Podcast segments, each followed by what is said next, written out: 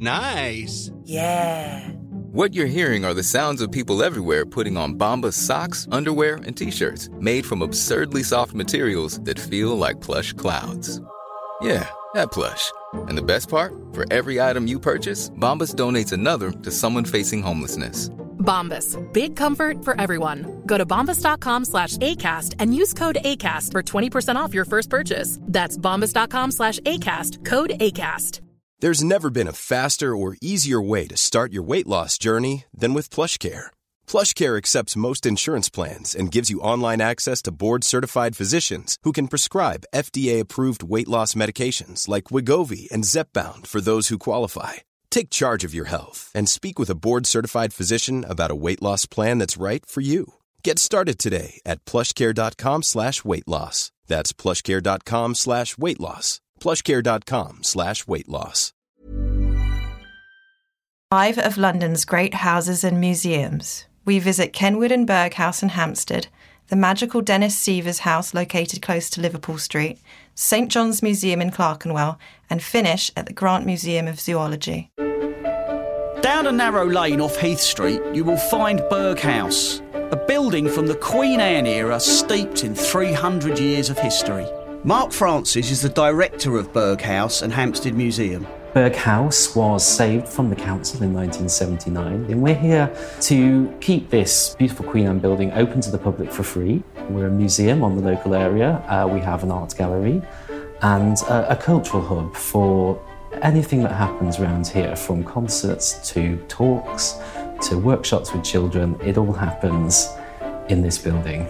We're in the Christopher Wade room, named after one of the great gents who saved the house. Uh, Christopher Wade was a local historian and wrote many, many books on the local area and the history of it. It has changing temporary exhibitions. The one that you're currently seeing at the moment is a retrospective of a wonderful Hampstead based artist called Ishbel McVerta. And it allows us to work with people in the community to celebrate the culture around here. So sometimes it'll have retrospectives like this one. Sometimes we'll focus on specific parts of history and our own collection to, to show there. Noticed a room downstairs that appeared as almost like a small concert hall. Uh, well, we have a music room. It's a, it's a beautiful panelled room, but the room was always called a music room, even back to the Victorian period in a different shape and form. It had an organ in for the Grills family, so they could have their family concerts there. Since the 1970s, it's been a place where musicians can hire to put on lovely recitals. What's the story behind the Hampstead Museum? Well, the Hampstead Museum was officially accredited in 1991. We were already collecting objects related to the local area. We now have nearly 4,000 objects in our collection, and they range from a great painting collection to fantastic photographs of London and Hampstead to more peculiar objects. There's definitely a set of skis in there somewhere. There, there's the famous high hill penguin from the bookshop on the high street, which is one of the last remaining penguin display models, to shop signs, odd bricks, even a bag of rusty nails. They've all got a story behind them. They're all incredibly important uh, in terms of remembering the people that lived here, um, the art and the creativity that Hampstead inspired over the years. Burgh House was originally built in 1704. It was built on land reclaimed from Hampstead Heath. This was the only building between here and Camden. It was built uh, for a couple called the Sewells, and they were merchants in, in fabric. Um, but more importantly, they were Protestant dissenters, and the reason they chose here was outside of the City of London's boundary, which meant they could practice their religion. At the very end of its life, before the Second World War, its last residence uh, was the daughter of uh, Rudyard Kipling. They lived here until his death. We know he came here an awful lot. And what you see in the house at the moment is a little bit sympathetic to the 20th century, to those early years of the 20th century, when this really was quite a swanky home in Hampstead. But then the war happened and this house was left empty. It survived, not a drop of bomb damage to it, although the area around it was pretty much lost. Come the 1970s, the house was full of rot, had holes in the roof, and we're left with this Grade 1 listed building that no one knew what to do with. And some great residents of Hampstead got together and decided, no, we're going to save it, save it for the community. And back in those days, there was Judi Dench and Michael Palin, Melvyn Bragg. They all shook their buckets in the high street, and 35 years later, here we are.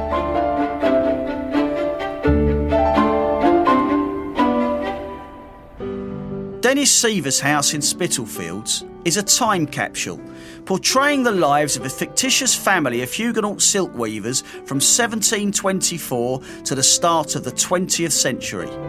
My name's David Milne. I'm the curator of Dennis Severs' house. 18th century silk merchant house in Spitalfields, literally 10 minutes walk from Liverpool Street Station. This house was built 300 years ago during speculation for the new immigrant classes of the Huguenots that came here. So the Huguenots arrived in the late 17th century from France in exile. So they were given free passage to come and settle in this area. And over a period of 100 years, they made Spitalfields one of the wealthiest and powerful um, silk districts in all the world. Dennis Severs bought this house in the 1970s, saved it from demolition, and then people came to see how this young 30 year old chap from California was living in this extraordinary way. Completely lit by candlelight, heated by open fires, furnished with period fittings, and then he began to create and tell a story of the people that would have once lived within this house and these streets. Every person that has lived and occupied a chamber or a space within the house for the last three centuries, when they had some money, they altered it. As Dennis traveled through the house, he began this gradual discovery of additions and people's lost lives. The ghost of them was still here. So that became a basis for a story that takes you from the early 18th century into the late 19th century. Each chamber relates to a period, so all the collections are slightly different. In the early chambers, things are very simple. When you get into the 19th century, things are made by machines because it's an age of industry. Everything you see behind me this is all Chinese export.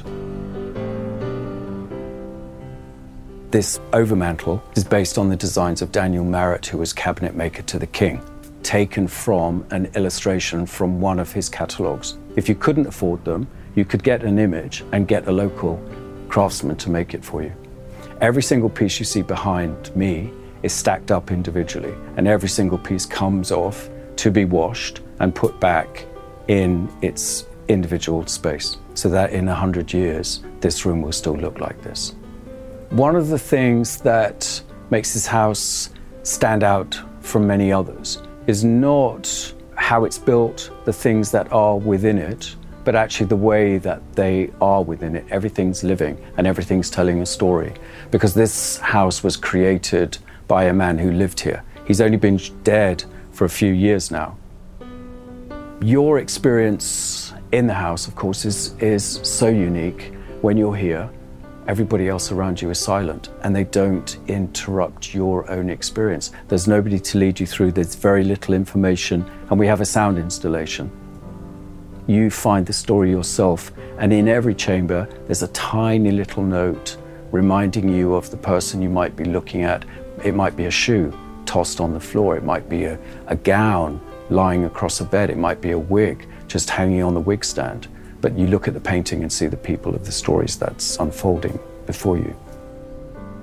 Every chamber you walk into, someone's either just got out of bed, they just left a table, they're in the kitchen baking, they're having a drink, so that our visitors are completely spellbound. The evidence of daily life is as real as it's ever going to be. On our travels around London, we are visiting many fascinating places, but I think where we are now is up there with the best of them. And this gentleman will tell us all about it. Hello. Hi, so I'm Jack Ashby. I'm the manager of the Grant Museum of Zoology at University College London. The, the, Grant Museum was put together to teach the first courses in zoology in England in the 1820s when University College London was founded. And it's a collection of about 68,000 skeletons and skulls and animals in jars from across the animal kingdom um, across time. To be taught with, but mostly for the public to visit. And how far back do some of your exhibitions go? The teaching goes back to 1820s, but it's actually only been open to the public since 1999. So the exhibitions don't go back very long, but the objects, well, the oldest is about half a billion years old. It was put together by a man called Robert Grant, who was the first professor of zoology in England. He was the man who taught Charles Darwin evolution before he came to, to London. We were both in Edinburgh. And this museum would have been the first place that evolution was taught at an English university. So, do you have many examples of animals which are extinct here? We do, just because of the age of the collection. We've got things that weren't extinct when, in the 1820s that are extinct now. So, we have the world's rarest skeleton, which is a, a quagga, which is a, a, not very stripy zebra. Um, oh, right. And they went extinct in 1883, and there's only seven or possibly six skeletons anywhere in the world. Ours is the only one on display in the UK. We've also got a big collection of dodo bones and um, a big collection of Tasmanian tigers or thylacines. Conservation is such a huge area of work at the moment to protect uh, spec species, and museum collections are fantastically useful resources to assist with that. Yeah, it's about 7% of the collection on display. Um, is that all? 7%? Yeah, which is actually very high for a museum. Most, of, most museums are less oh, than really? 1%. So uh, there's more specimens on display here than in, uh, than in the Natural History Museum. Is there something the visitors seem to be drawn to? Definitely, the visitors' favourite is our is our jar of moles, which is oh, I kind noticed of, that. Kind of like a sweetie jar. It's not a sweetie jar. It looks like a sweetie jar with uh, 18 moles stuffed inside, and it's really caught the visitors' imagination. We're open Monday to Saturday, 1 to 5, um, and then we have a big public programme in the evenings and um, other dates as well. We have treasure hunts, we have classic film nights, we do panel games. It's quite a fun, exciting programme, but it's all based around real research that's going on at UCL. Oh, wow. So we kind of create a bit of a, a meeting of the researchers and the, and the public in a pretty informal, light-hearted way. Amongst the many interesting and historical houses in Hampstead, perhaps one stands out the imposing Kenwood House, which is an English heritage property. Welcome to Kenwood House. My name is Jerzy Kierkuć-Bieliński. I'm the curator of the Iveagh Bequest, so I have the rather lovely job of looking after this beautiful 18th century villa and the extraordinary collection of paintings it houses. Could you just tell me a bit about the history of this wonderful building? Well, a house has stood here at Kenwood since about 1616, but really the house as it appears today is the product of two building phases dating to the 18th century. The house was acquired by a Scottish gentleman, William Murray, in 1754. Now, Murray had trained as a barrister in London, and he's best remembered today as a towering figure of British legal history. Many of the cases he tried concerned the slave trade, and these led to the formation of the first. Planning for your next trip? Elevate your travel style with Quince. Quince has all the jet setting essentials you'll want for your next getaway, like European linen premium luggage options, buttery soft Italian leather bags, and so much more. And is all priced at 50 to 80% less than similar brands. Plus, Quince only works with factories that use safe and ethical manufacturing practices. Pack your bags with high-quality essentials you'll be wearing for vacations to come with Quince. Go to quince.com/pack for free shipping and 365-day returns. I'm Sandra, and I'm just the professional your small business was looking for. But you didn't hire me because you didn't use LinkedIn jobs. LinkedIn has professionals you can't find anywhere else, including those who aren't actively looking for a new job but might be open to the perfect role, like me. In a given month, over 70% of LinkedIn users don't visit other leading job sites. So if you're not looking on LinkedIn, you'll miss out on great candidates like Sandra. Start hiring professionals like a professional. Post your free job on linkedin.com/people today. Millions of people have lost weight with personalized plans from Noom, like Evan, who can't stand salads and still lost 50 pounds. Salads, generally, for most people, are the easy button, right? For me, that wasn't an option. I never really was a salad guy. That's just not who I am. But Noom worked for me. Get your personalized plan today at Noom.com. Real Noom user compensated to provide their story. In four weeks, the typical Noom user can expect to lose one to two pounds per week. Individual results may vary.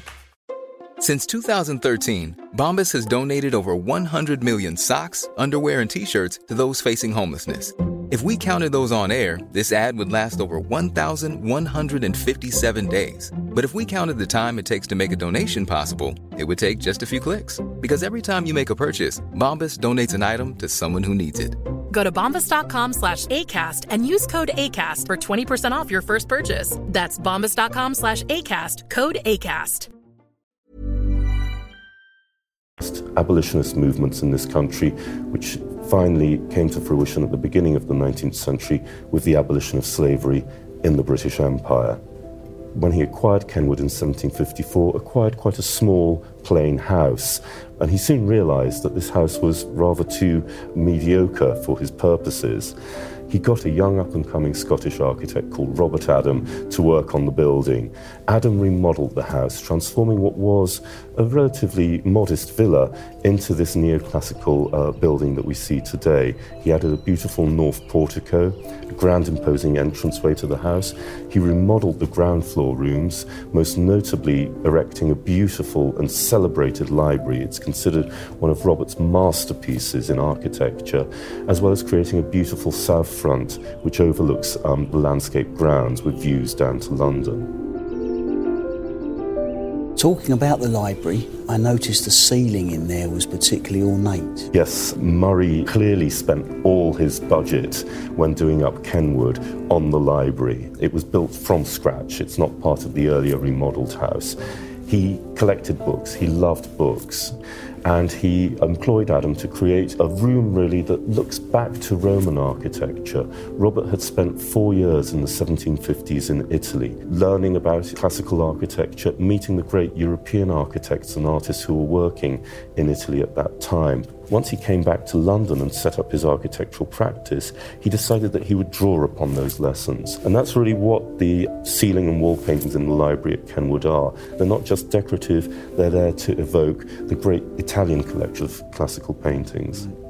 What can you tell me about the collection within the house? The collection of paintings in the house is relatively small, but it's absolutely choice. Kenwood was acquired in 1925 by Edward Cecil Guinness, the first Earl of Iveagh. Guinness was the sole proprietor of the Guinness Brewery when it was floated on the stock market, and at the age of 38, he basically retires. It's quite nice if you can do that. And he indulges, one of his pastimes, if you can call it that, was collecting paintings. He, in fact, made his first major purchase of a painting at the age of 27. He buys a Rembrandt. Again, very nice if you've got the money to do that. But once he's retired, he starts collecting in a more concentrated manner. He collects mainly in the 1890s up until the early 20th century. Mm-hmm. He acquires a collection of 300 paintings, exceptional works, paintings by Rembrandt, as I say, Hogarth, Watteau, but also Guinness forms a taste for 18th century British portraiture. These paintings by artists such as Gainsborough and Reynolds are just coming onto the art market, and Guinness starts collecting them, and he collects the finest examples. Now, in 1925, he decides that he wants to make a gift to the nation, and he acquires Kenwood and the surrounding estate, not to live in. He intends to use Kenwood as a setting for 63 paintings from his private collection, which he handpicks. Mm. And these are the paintings that you can now see at Kenwood, although the collection has grown. The paintings in Kenwood were intended to create a type of romantic feeling. Guinness wanted you to come to Kenwood, walk through the beautiful landscape grounds, enter this delectable 18th century villa, and view these paintings. The idea being that you would have the impression that these paintings have always been here, that this is the taste of an 18th century gentleman connoisseur.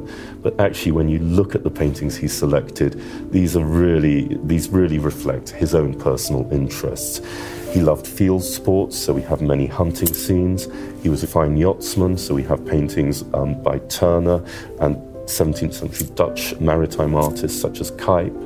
He also, quite clearly, looking at the selection here, had an eye for society ladies because there are very few portraits of men in the collection. The other aspect of his interest as a collector, as a connoisseur, was Dutch art of the 17th century and we have two of the greatest paintings in any collection in Britain a work by Rembrandt, his Portrait of an Artist of 1665, and a tiny jewel like painting by Johannes Vermeer, the guitar player, of 1672. These are absolutely exceptional paintings that have an international significance. Now, we talked briefly about the gardens and the grounds. Can we go into a bit more detail? Kenwood was, uh, was quite an extensive estate in the 17th and 18th centuries, and it appears that in the 18th century the grounds were quite formally designed. In fact, they contained many specimen plants.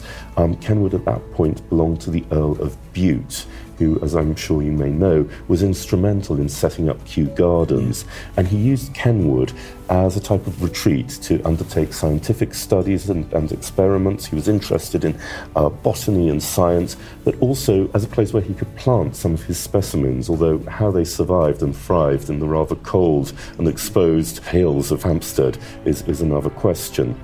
When Lord Mansfield acquired the house in 1754, he started remodelling the grounds, um, turning the formal gardens into a more informal English landscape garden. Um, but it's really under the second Earl, the early 1790s, that the grounds take their current form. The second Earl of Mansfield employed Humphrey Repton to remodel the grounds as they appear today. Um, Repton opened up views where you could see uh, London in the distance. So, really, as you see Kenwood's grounds today, it's the work of Humphrey Repton. Do you have a particular room in the house that you, you feel more at home in, your favourite room? Well, bar the dining room, which I must say I do love because it's very rich, warm colours, and of course the paintings.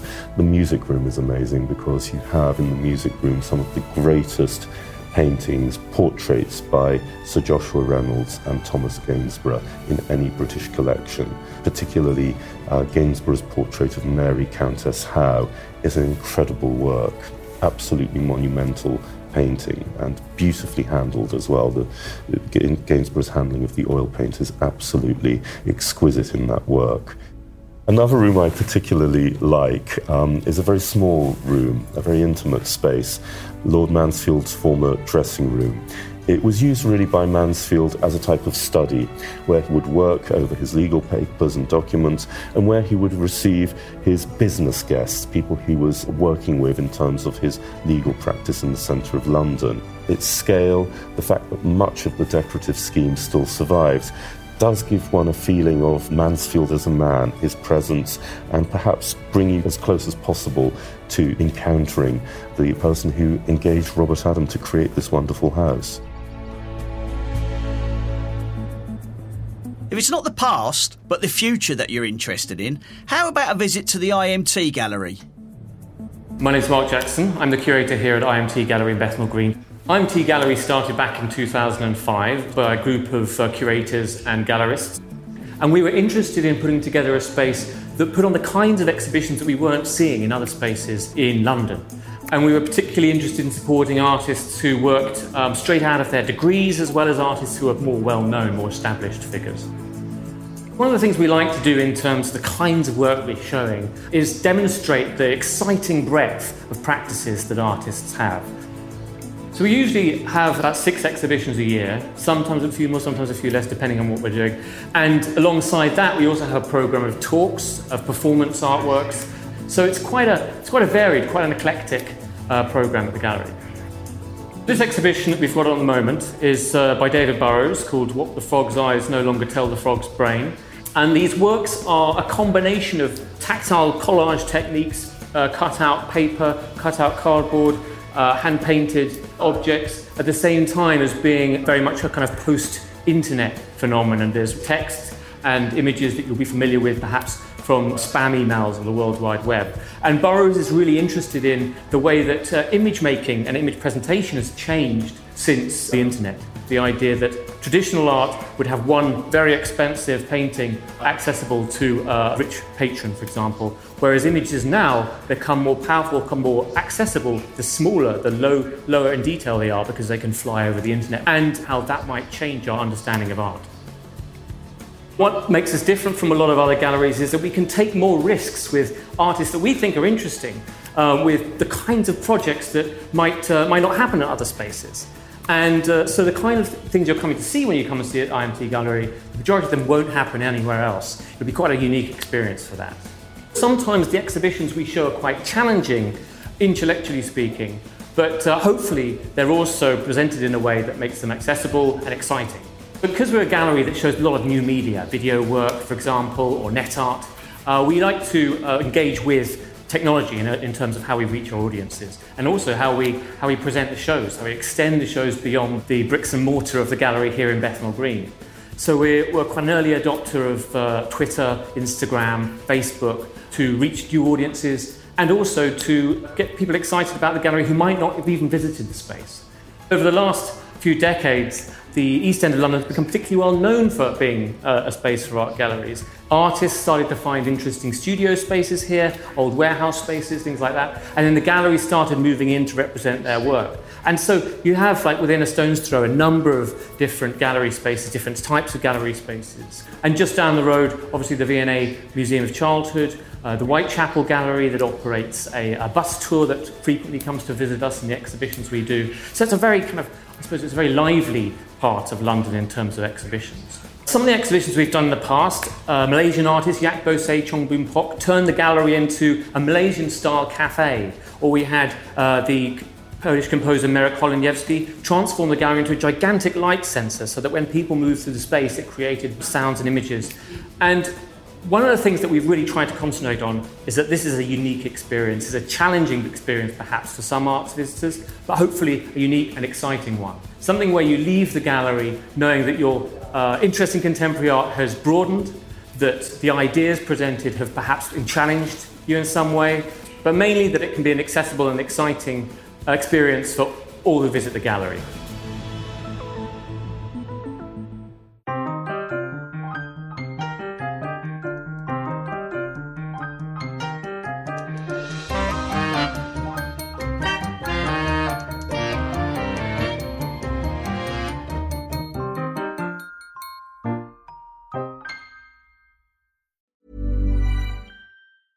Hey, it's Paige DeSorbo from Giggly Squad. High quality fashion without the price tag. Say hello to Quince. I'm snagging high-end essentials like cozy cashmere sweaters, sleek leather jackets, fine jewelry, and so much more. With Quince being 50 to 80% less than similar brands. And they partner with factories that prioritize safe, ethical, and responsible manufacturing. I love that. Luxury quality within reach. Go to quince.com slash style to get free shipping and 365 day returns on your next order. Quince.com slash style.